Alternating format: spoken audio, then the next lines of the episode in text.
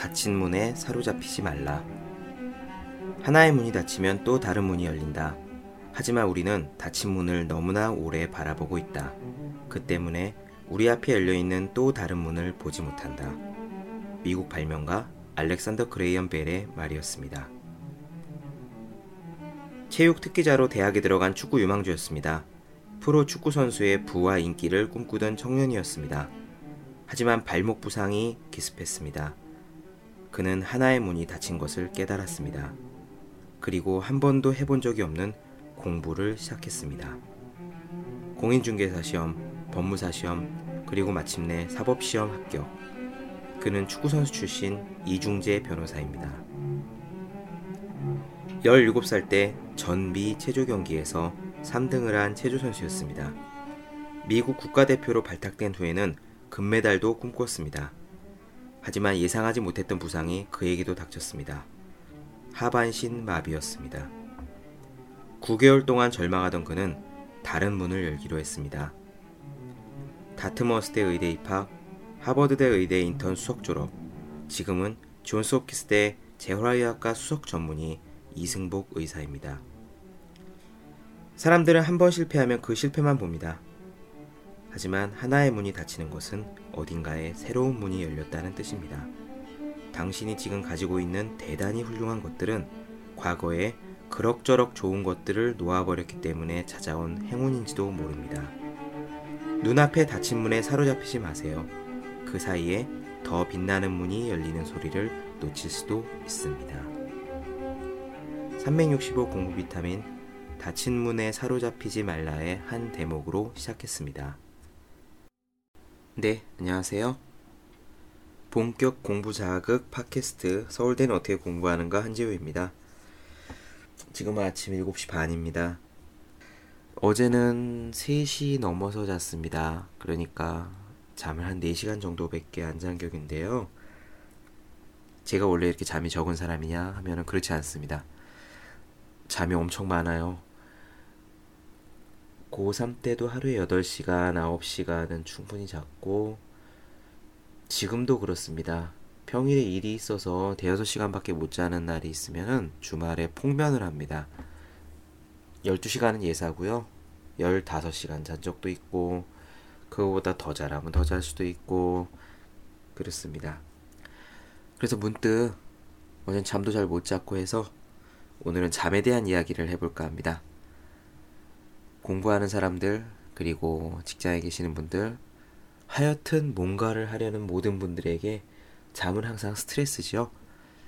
잠을 줄여야 된다, 줄여야 된다고 다들 말씀하시니까요.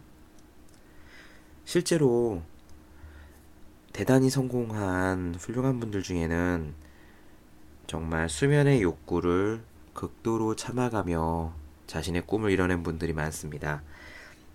며칠 전에 텔레비전에 강수진 발레리나가 나오셨다고 해요.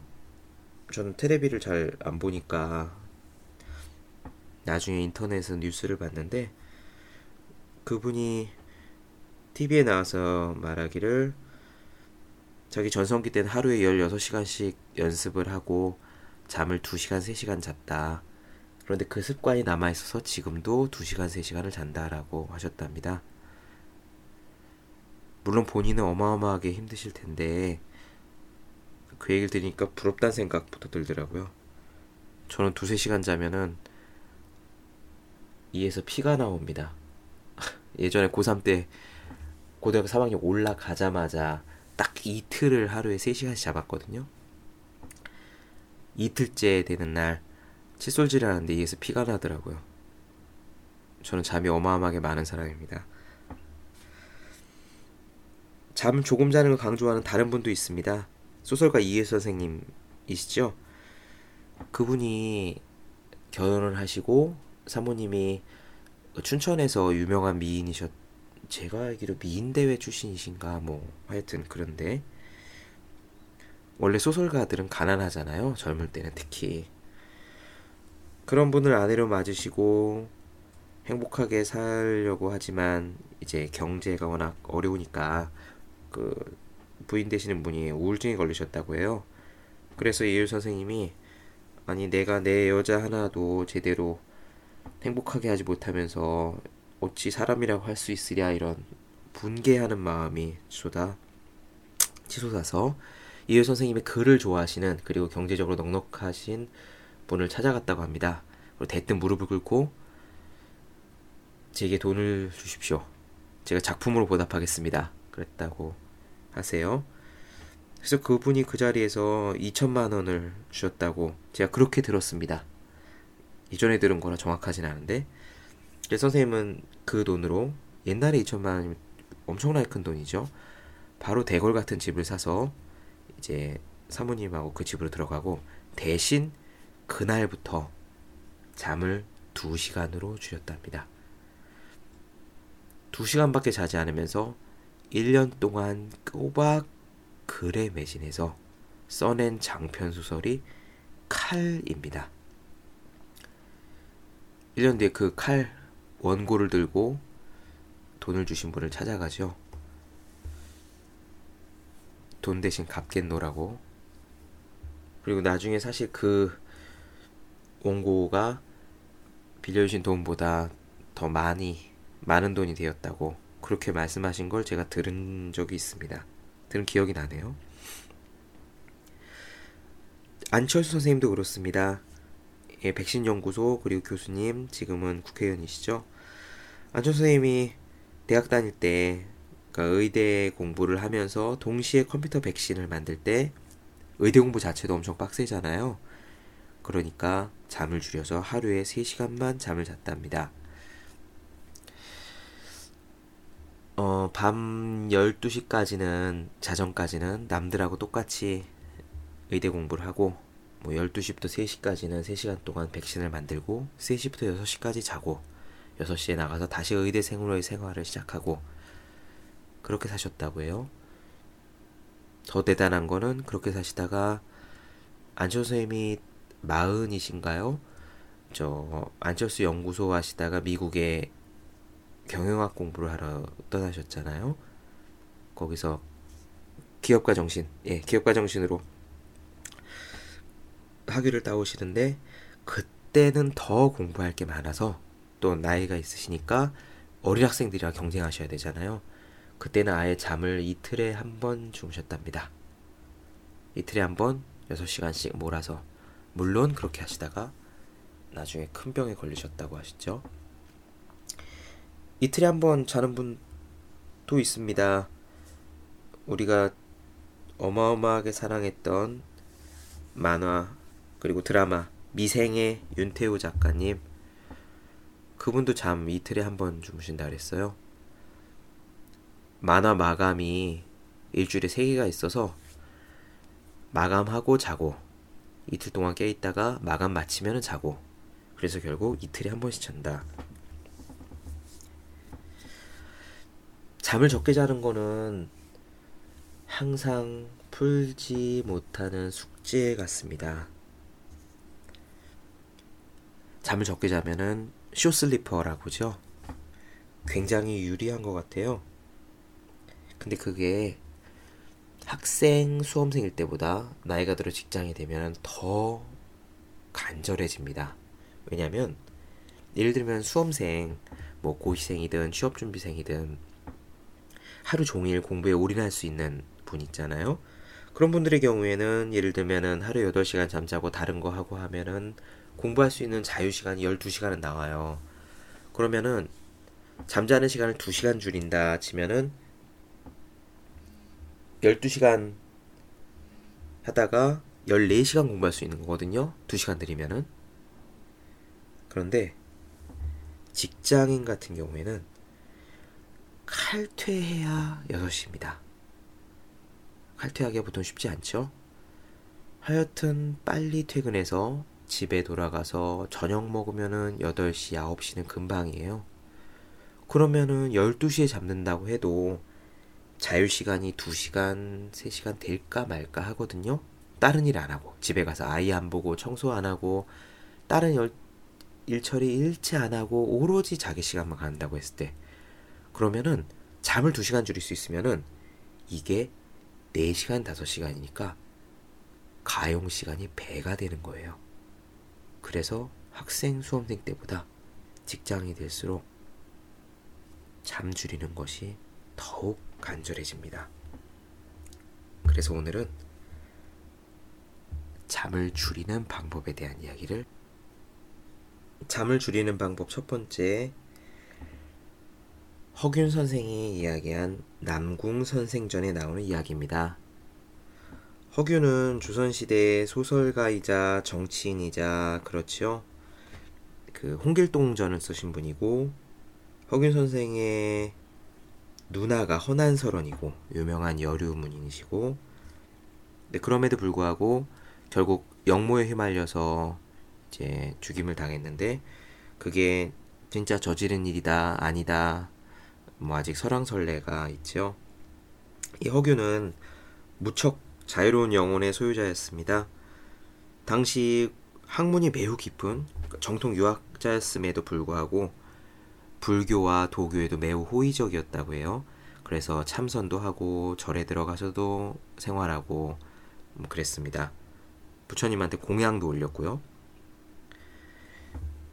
이분이 얼마나 자유분방한 분이었냐면은 자기가 아꼈던 기생의 죽자 그 기생에게 시를 남긴 사례도 있습니다.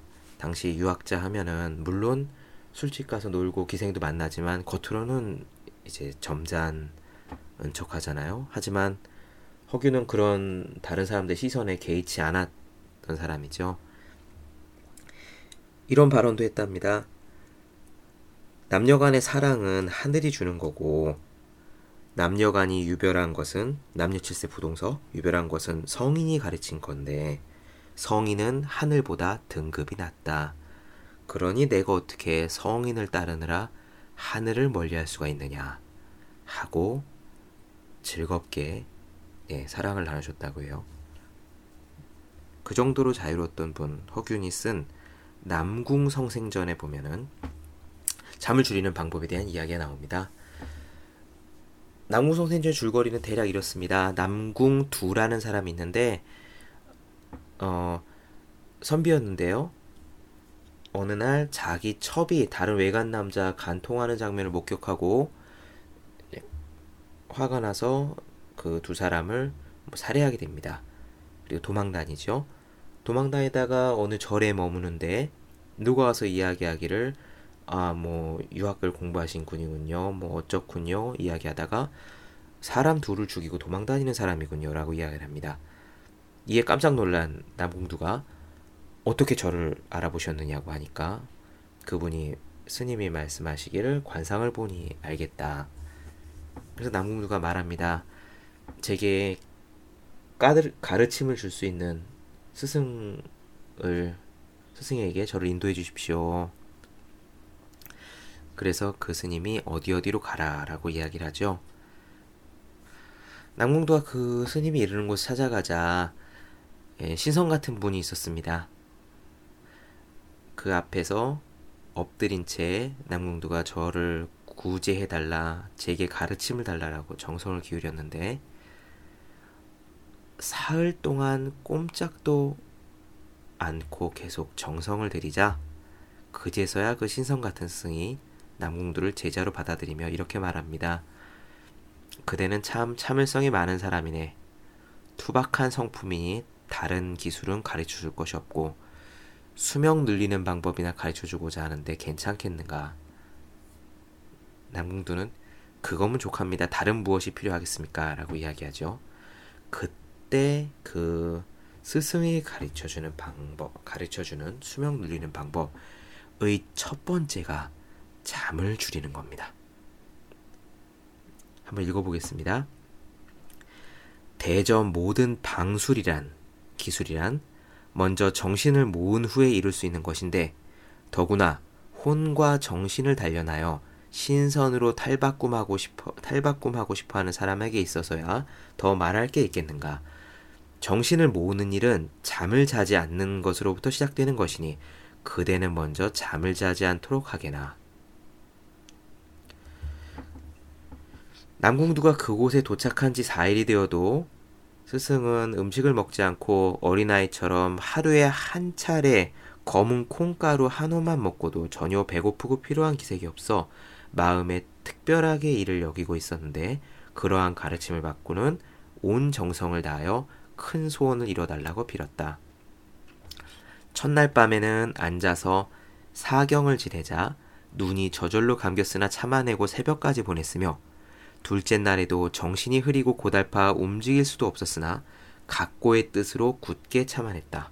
셋째와 넷째 날 밤에도 피곤하고 고달파 앉아 있을 수도 없어 덜어는 머리를 벽에 찢고 부딪히며 겨우 참았다.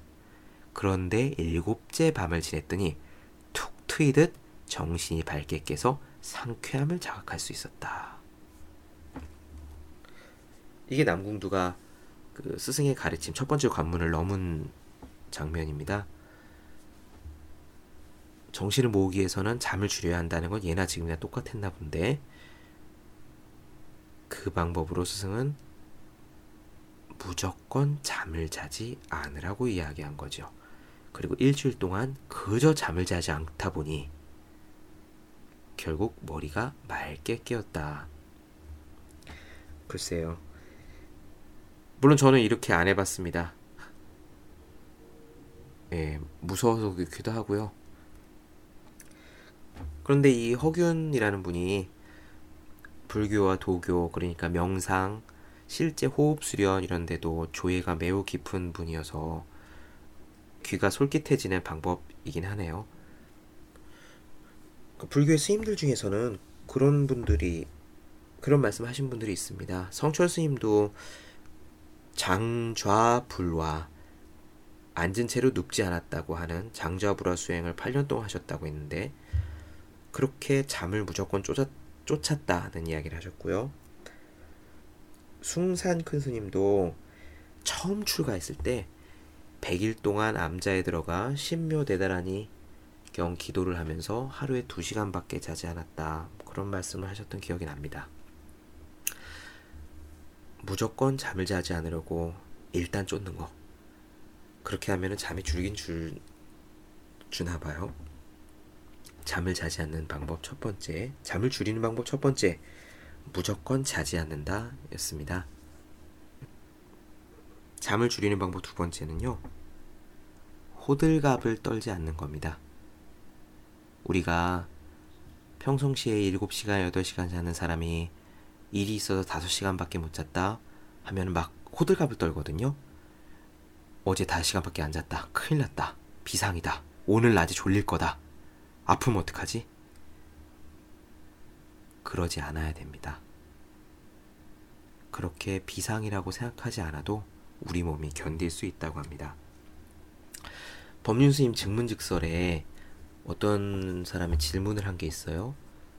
노력을 어떻게 기울여야 합니까? 라는 질문이었던 걸로 기억하는데 범일수님 이렇게 대답하셨습니다. 우리가 먹는 것을 3분의 1로 줄여도 몸에는 이상이 없고 우리가 자는 것을 3분의 1로 줄여도 이상이 없다.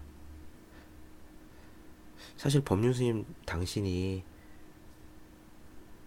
엄청나게 바쁜 일정을 소화하고 뭐 규칙적인 수면을 하지 못하시는 분으로 알려져 있고 하니까 그런 말씀을 하시는데 그분이 깨달으신 부분인 것 같아요.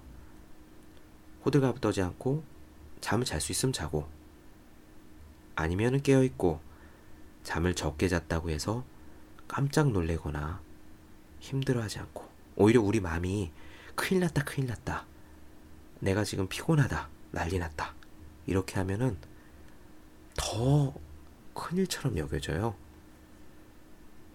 다시 앉아도 괜찮은데 이따 밤에 또 자면 되지. 이렇게 편안한 마음을 가지면은 사실 견딜만 합니다. 저 어제 4시간 잤는데 지금 그래도 괜찮거든요. 이따가 하다가 졸리면 자면 되죠. 여러분들 혹시나 잠을 적게 자는 날이 있더라도 깜짝 놀래서 큰일인 것처럼 생각하지 않으셔도 괜찮습니다. 그리고 그 편이 몸에도 더 나아요. 일본의 명상가 곡구 아춘 선생이라는 분이 있습니다. 1800년대 말에 태어나서 생명의 실상이라는 시리즈를 써서 통산 발행 부수가 1800만 부를 넘은 분인데 그분이 쓰신 책 생활 독본에도 이런 이야기가 나옵니다. 자기 제자였던 분인 것 같아요. 읽어드리겠습니다. A군은 9살 때 어머니의 책상 위에 있던 빛의 샘이라는 책을 읽은 이래 인간은 신의 자식이다. 뭐든지 할 수 있다.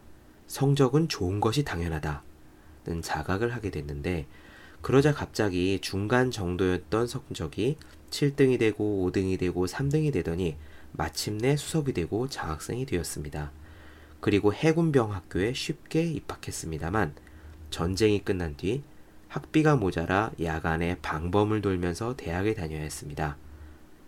밤에는 불과 2시간밖에 자지 않았지만 인간은 신의 자식이므로 무한한 힘이 있다. 라는 자각을 갖고 있었기 때문에 지치지도 않고 병에 걸리지도 않고 건강해진 몸으로 최근에는 대학도 무사히 졸업했습니다. 잠을 줄이고 싶으면요. 우선 잠을 줄인다는 거에 거부감이라고 할까요? 큰일 났다고 할까? 그런 생각이 없어지는 게 우선인 것 같습니다. 그게 큰일이라고 생각하는 거는 우리가 무의식 속에서 내가 하루에 8시간은 자줘야 된다. 그게 정상인데, 그거보다 적게 자면 내 몸엔 이상이 생긴다. 라고 무의식 속에서 강하게 자기 암시를 하는 거거든요. 그러면 당연히 잠을 줄일 수가 없죠.